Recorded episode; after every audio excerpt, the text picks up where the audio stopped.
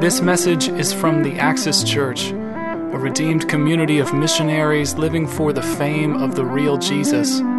For more information about Jesus or the Axis Vision in Nashville, go to theaxischurch.org. Father, I pray that you are glorified and seen clearly this morning for who you really are, and that you would, by your Spirit, move in power and might through the preaching and proclaiming of your holy word, your perfect truth. Jesus, would you be seen as glorious, as wonderful, everlasting, mighty Savior? Would you be seen as enough? Would you be seen as the resting place for our weary, tired souls that are searching and continually searching for identity and significance and value and worth? Would you catch our hearts and our lives this morning and tell us, rest? God, do this, please. Please, Father. In Christ's name I ask. Amen.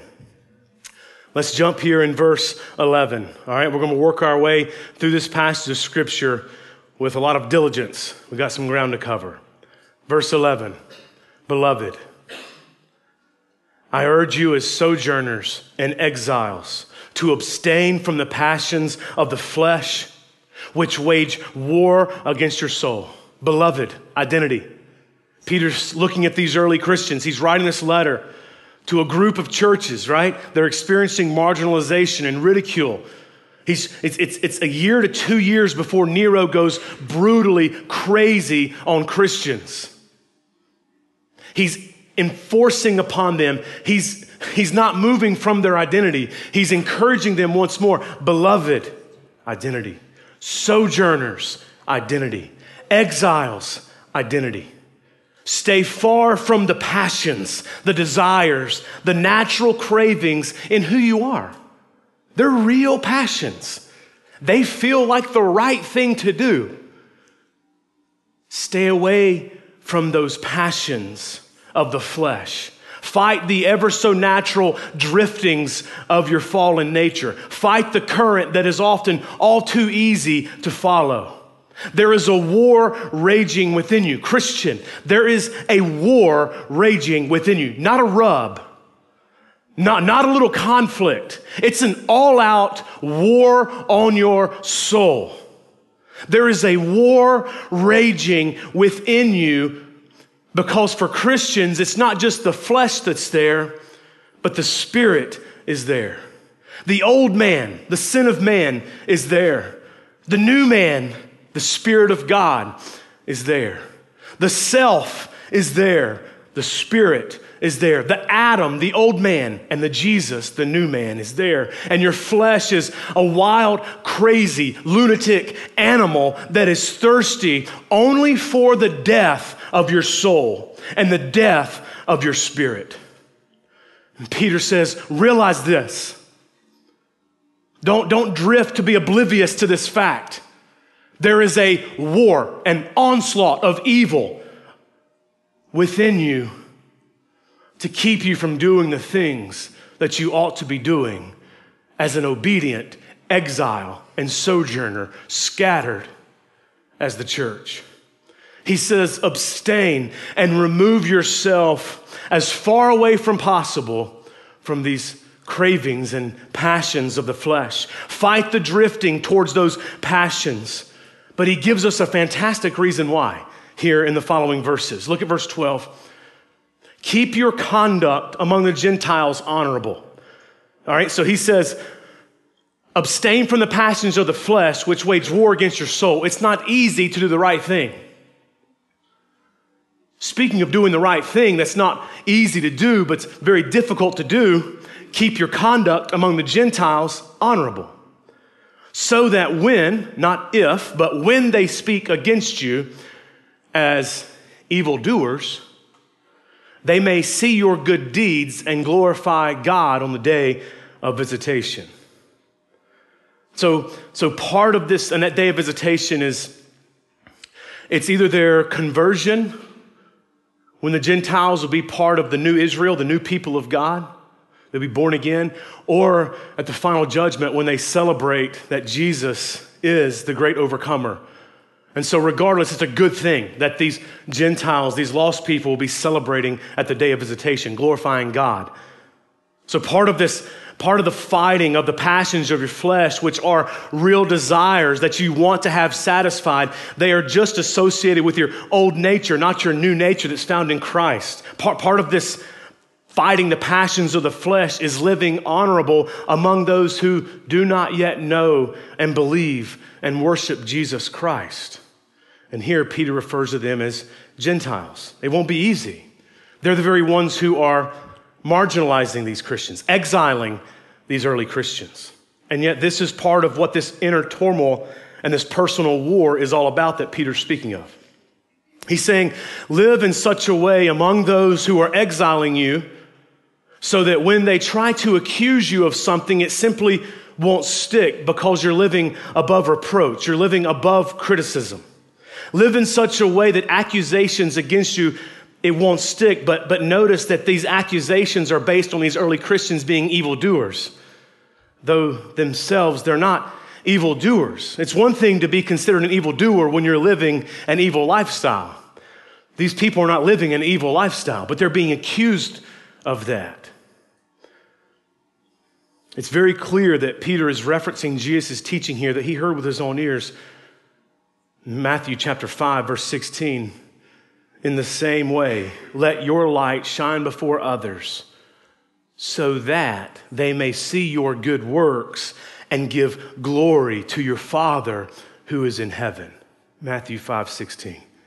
And this is a part of what we read just a while ago in verses 9 and 10. This is part of proclaiming the excellencies of Him who called you out of darkness into marvelous light. Back in verse 9.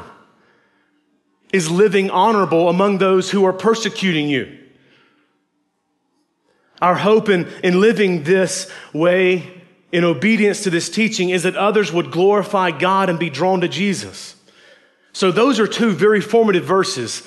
And for the next several weeks, we're going to be unpacking the implications and the practical ramifications of those two verses. So, he's taking it further here practically. Look in verse 13. Be subject for the Lord's sake.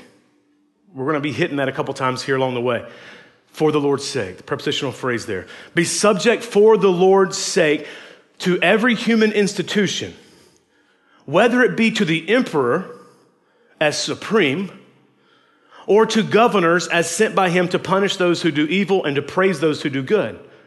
For this is the will of God, that by doing good you should put to silence the ignorance of foolish people.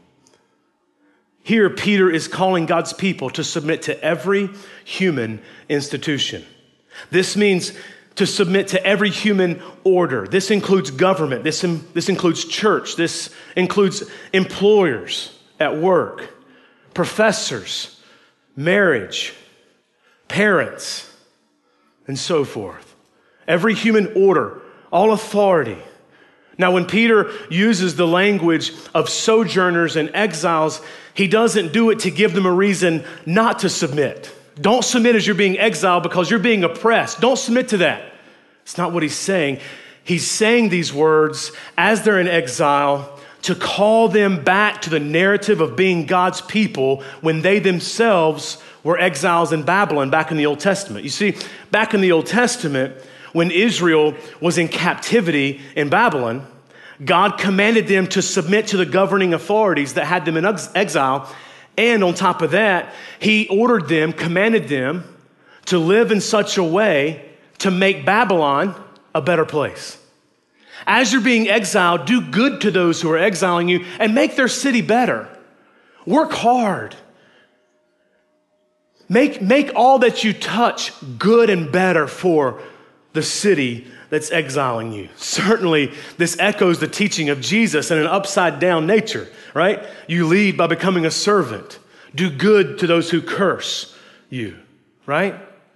This is consistent in the teaching of Jesus.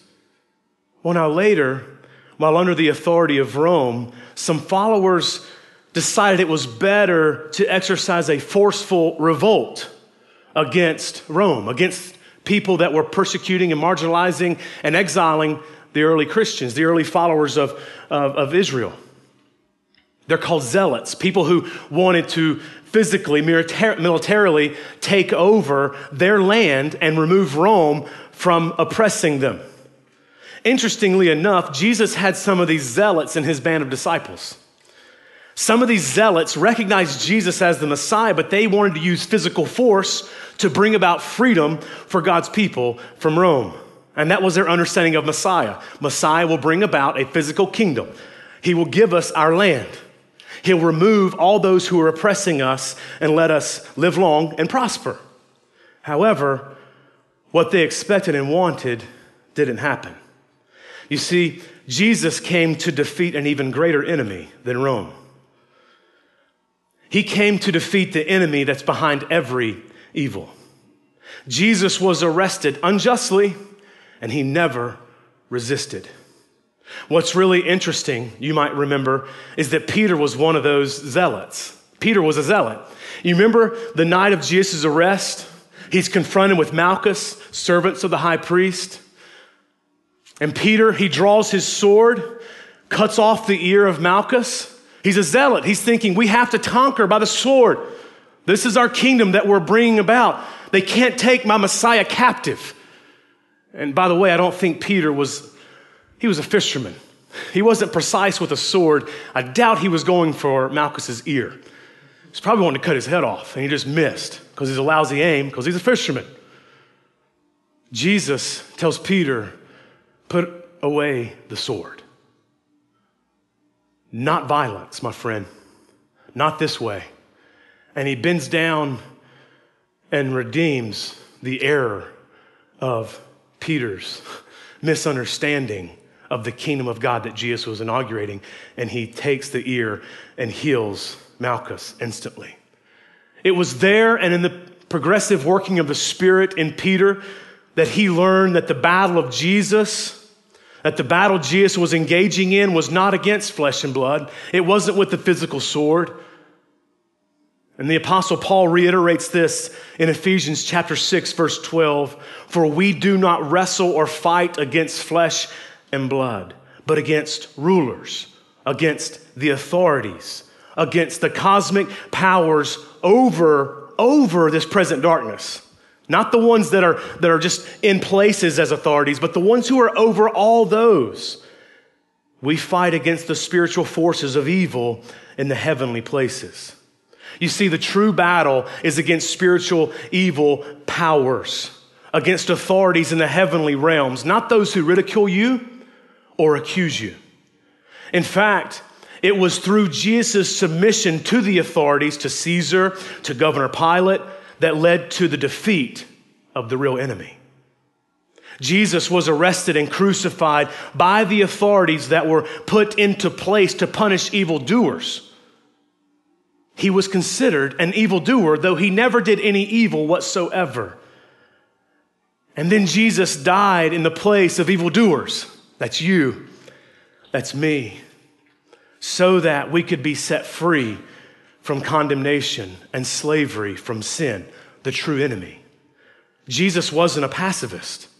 It's incorrect to see him as that. He just knew who the real enemy was, who the real enemy of our souls was. He didn't fight against humans who were image bearers of God. He fought for humans to be restored to display God's image. Jesus died to defeat the ultimate enemies of Satan, sin, and death. And by submitting to the authorities over him, Jesus defeated the evil authority that brings about all destruction in the world. And here, Peter is now aware that in God's providence and in God's sovereignty, he will bring about his purposes even through the hand of evil people the emperor during Peter's day, during the writing of, of his letter, was Nero. Nero was, was so wicked of a ruler that he even had his mother brutally murdered. He later brutally destroyed and martyred hundreds of Christians, among whom Peter, Paul, John being exiled. Peter was ultimately crucified upside down under the reign of Nero. Yet the battle was not against Nero. That's why he could say, honor Nero. Nero's not the ultimate enemy. The battle was against the evil one who had Nero in captivity. You see, Nero was a slave to sin, he was a slave to Satan and his purposes. And eventually, through persecution, many came to faith in Jesus and were, were rescued out of the grip of the evil one and brought into the kingdom of God. And people watched Christians suffer and die for Jesus, just as Jesus suffered and died for us. And many came to faith in Jesus as a result. And here, Peter is calling the church to submit so that when they speak against you as evildoers, they may see your good deeds and glorify God on the day of visitation. And he reminded them to do this for the Lord's sake. Ultimately, it's for Him. The honoring is ultimately for God as you honor those who persecute you. We should be willing to be thought of as evil doers who, in the midst of people's false accusations towards us and their rejection of us, we demonstrate what Jesus did for us so that they might come to know and believe and worship Jesus and be saved from evil. So, here, a practical question that I ask myself in study and I ask of you is Do you have someone in your life that you're suffering under or that you're suffering with? Great or small. It's just difficult to live under the authority of that individual or that group of individuals. What if we prayed for them to be set free from the evil one and delivered into the kingdom of God to be free to live a new life? What if, like Jesus, we decided to bless and honor those who reject us and ridicule us and persecute us? You see, because God is over all things and because God is just, we can trust Him and seek to live honorable, godly lives here in our exiling and in our marginalization and not fight back or seek to get even. A significant issue in our day and age. Look at verse 16 live as people who are free. Not using your freedom as a cover up for evil, but living as servants of God. Honor everyone, love the brotherhood, fear God, honor the emperor. This reiterates Paul in Galatians chapter 5 For you are called to freedom, my brothers. Only do not use your freedom as an opportunity for the flesh but through love serve one another. For the whole law was fulfilled in one word you shall love your neighbor. Notice it doesn't say brother, it's not speaking of simply Christians, others. You will love others, you will love your neighbor as yourself. Honor everyone. Well, yeah, but what about, yeah. Yes honor all. Love the brotherhood, love the church, give your heart to the church, all in.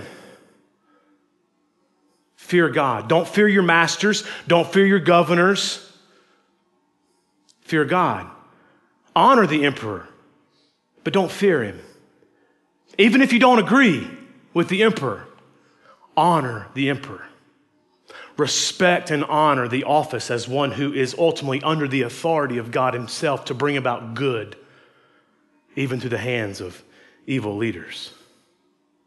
I ask my question, I ask a question of myself here Am I known for what I don't like? Am I, lo- uh, am I known for people that I don't like because I don't honor them in my words and my reactions? Do I literally honor all people? Do I honor everyone? Do you honor everyone? Everyone? Do I honor the professor who is so arrogant and rude to me? Do, do I honor those who are Democrat? Do I honor those who are Republican? Do I honor our president? Do I honor my landlord who is so hard to deal with? Do I honor him? Do I honor everyone? Well, here, I'm under a burden. I don't honor everyone. But here we're given a way to do it. And I want to remind us of the gospel under this weight, knowing that none of us in this room, in our sane mind, would say that we honor everyone. The good news is Jesus did. And as he lived as our representative in life, even in this way, he stands as our representative so that we are looked by God. God looks at us and he sees that we are honoring literally everyone because he sees Jesus instead of us and our sin. So, here, even in this, we have a reason to celebrate Jesus. Why do you think it is that we have such a hard time submitting? Why do you think it is that we have such a hard time doing good and honoring others who don't know Jesus or who don't see things the way that we do? It's like when we're treated poorly, we retaliate. When we're persecuted, we despise and we reject. Why? Why do you think it is that we do what we do? What's under the surface of it all? Is it possible that we've misunderstood the reason for our newfound freedom? Or maybe that we've submitted again to a form of slavery? Christian, you and I were set free from sin in order to do good to others, even those who do bad to us. That's freedom. We're to be pointing them to Jesus. We, we, we were set free to be humble servants of God, understanding that the battle ultimately belongs to the Lord. And Peter calls us to live as people who are free, free to serve God. And an indicator of your freedom is your willingness to submit and be a humble servant. Those who are the most free easily submit and serve even when it's difficult.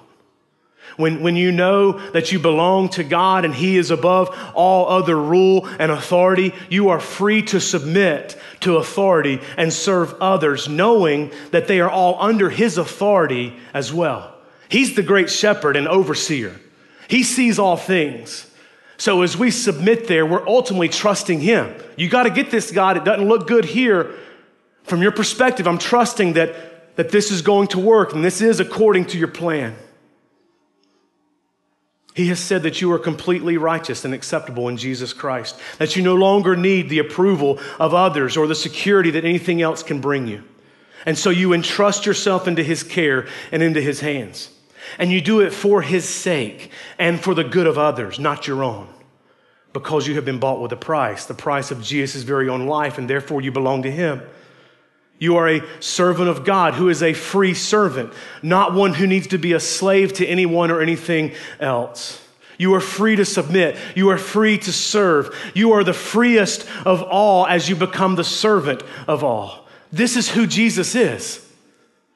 The servant of all who submitted himself to the hands of sinful man in order to set us free from sin and Satan and death, which is separation from God forever. He submitted himself there for us. I mean, imagine if Jesus had fought that. We would have no hope. He surrendered and he humbled himself. Taking this further, look at verse 18. Servants, be subject to your masters with all respect, not only to the good, uh, uh, but also, not only to the good and gentle, but also to the unjust. For this, being subject to masters who aren't only good masters, but also the unjust masters. For this is a gracious thing when, mindful of God and his awareness, one endures sorrow while suffering unjustly. So here, servants were, were like household employees with limited rights, and often were doctors, artisans, nurses, and so forth. It wasn't necessarily what, what we know in regards in our country's history as slavery, but, but not quite like our boss employee situation either. Peter calls them to honor and respect their masters, their bosses, the good and the gentle, but also the unjust.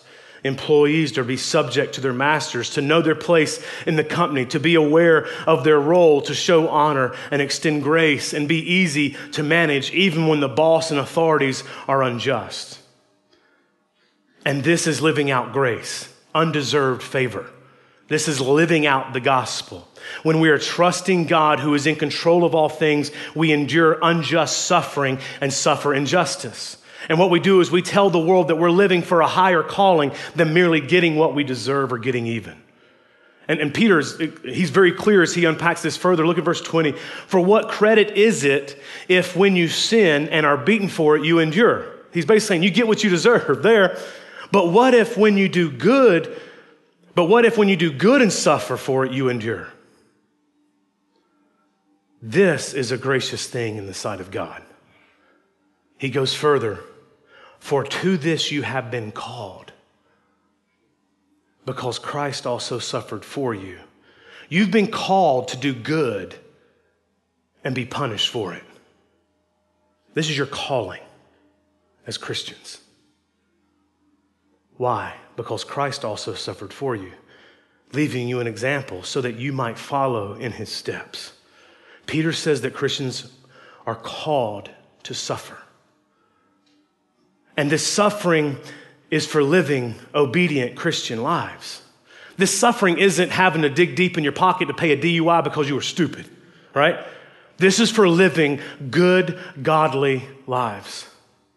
Suffering is not just the result of living in a sinful world.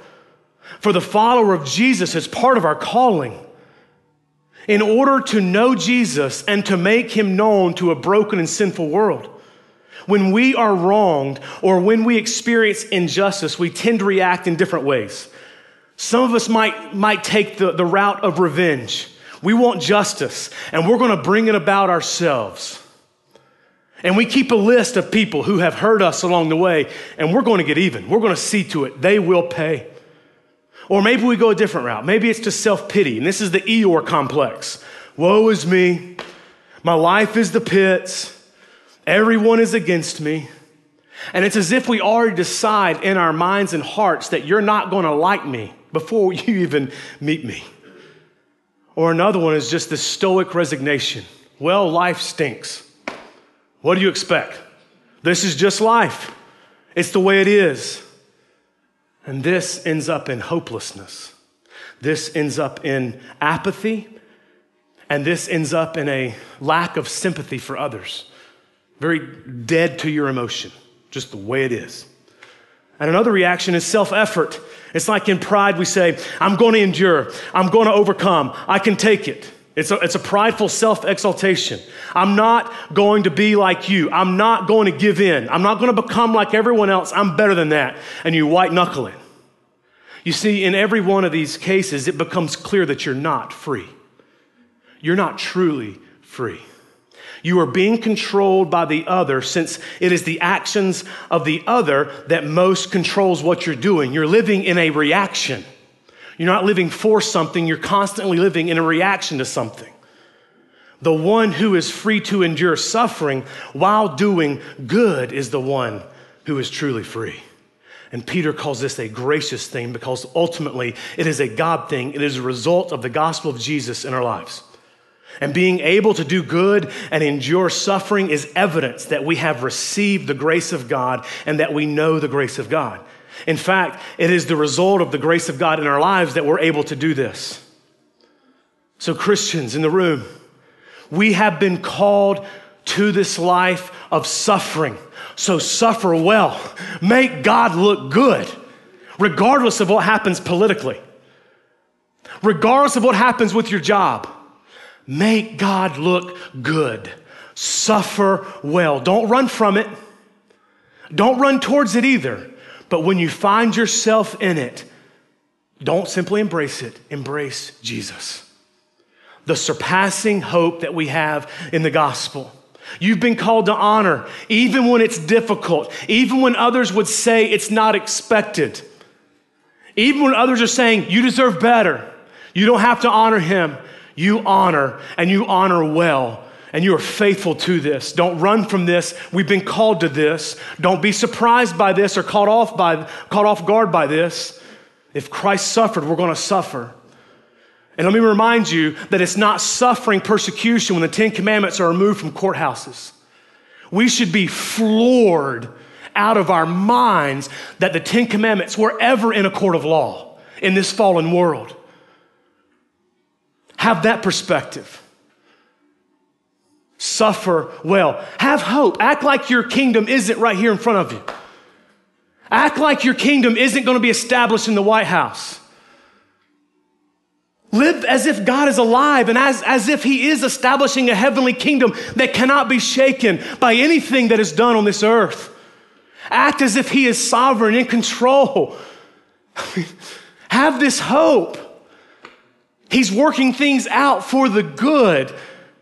He's working things out according to His plans and purposes that He set beforehand.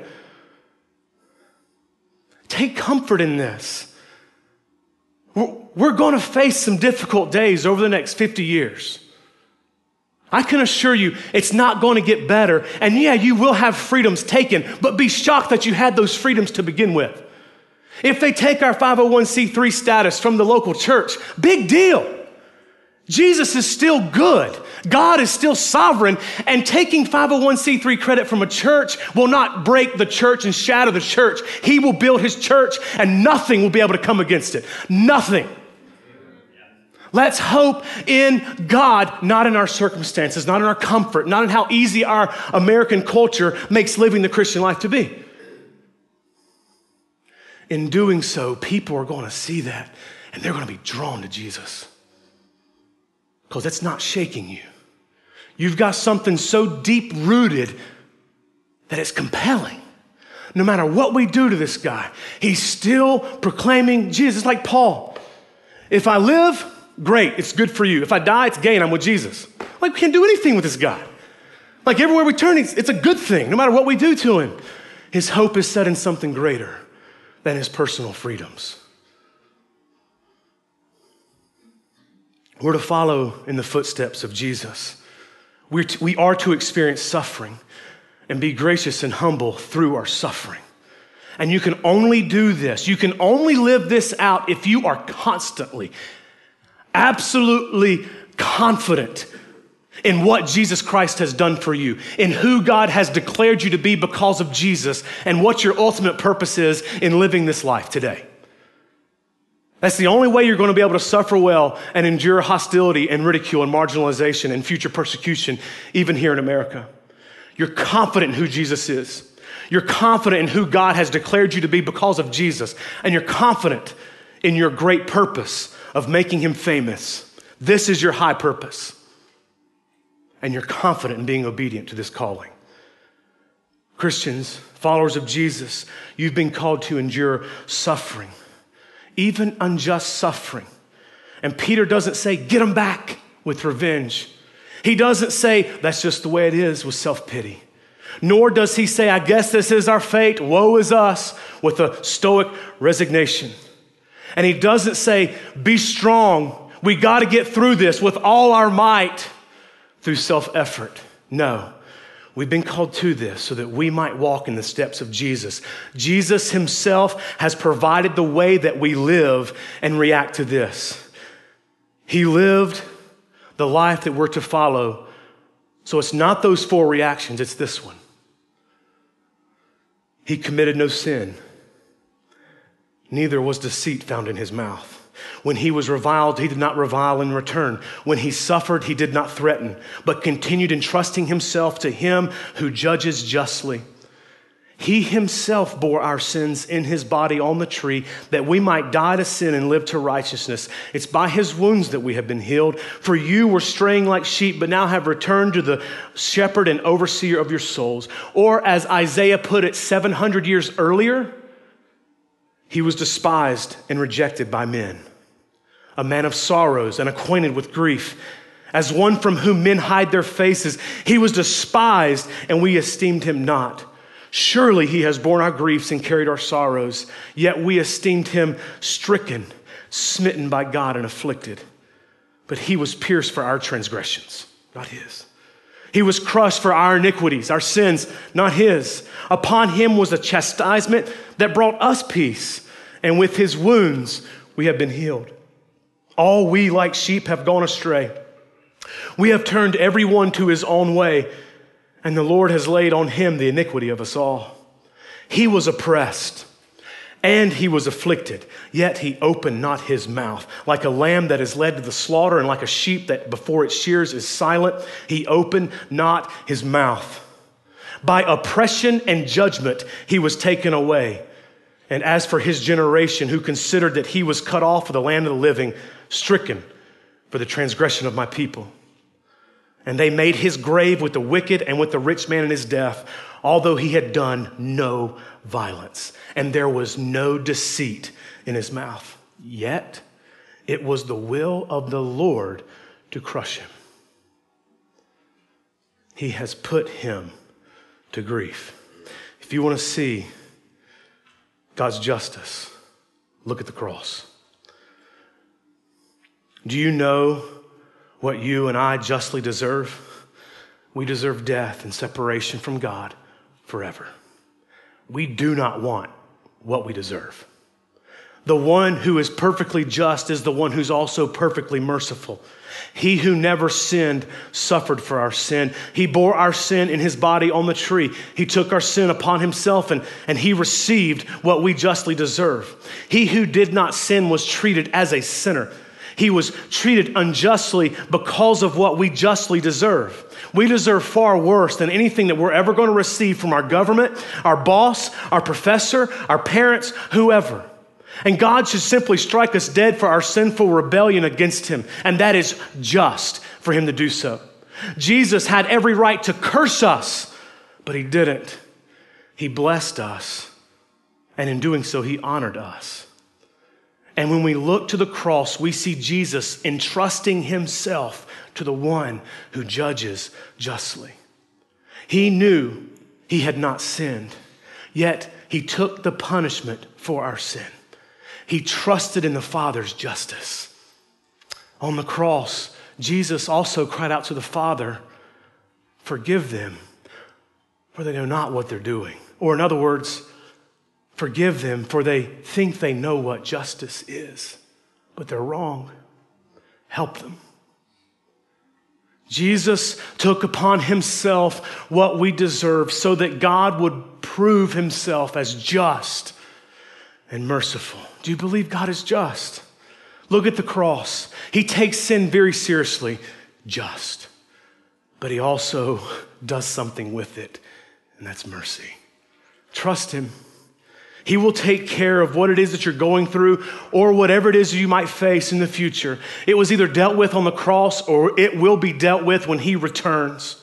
We've been called to endure suffering so that we might follow in his steps so that we might return to the shepherd and overseer of our souls and lead others to him.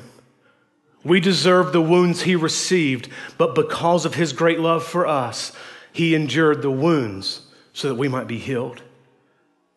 We should be despised and reviled for our rebellion, yet he endured mockery and hatred so that we could be called righteous and beloved.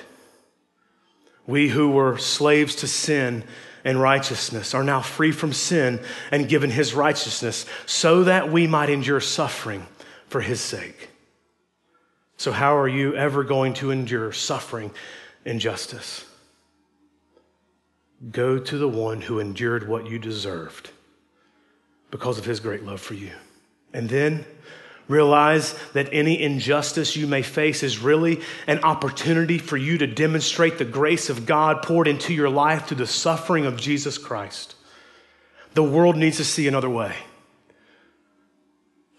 And Nashville, Middle Tennessee, America has not gotten over. There's not enough. It's not tired of people living this way. Simply not enough. Let's point them to Jesus we need to know that He is the way. And let's live this way.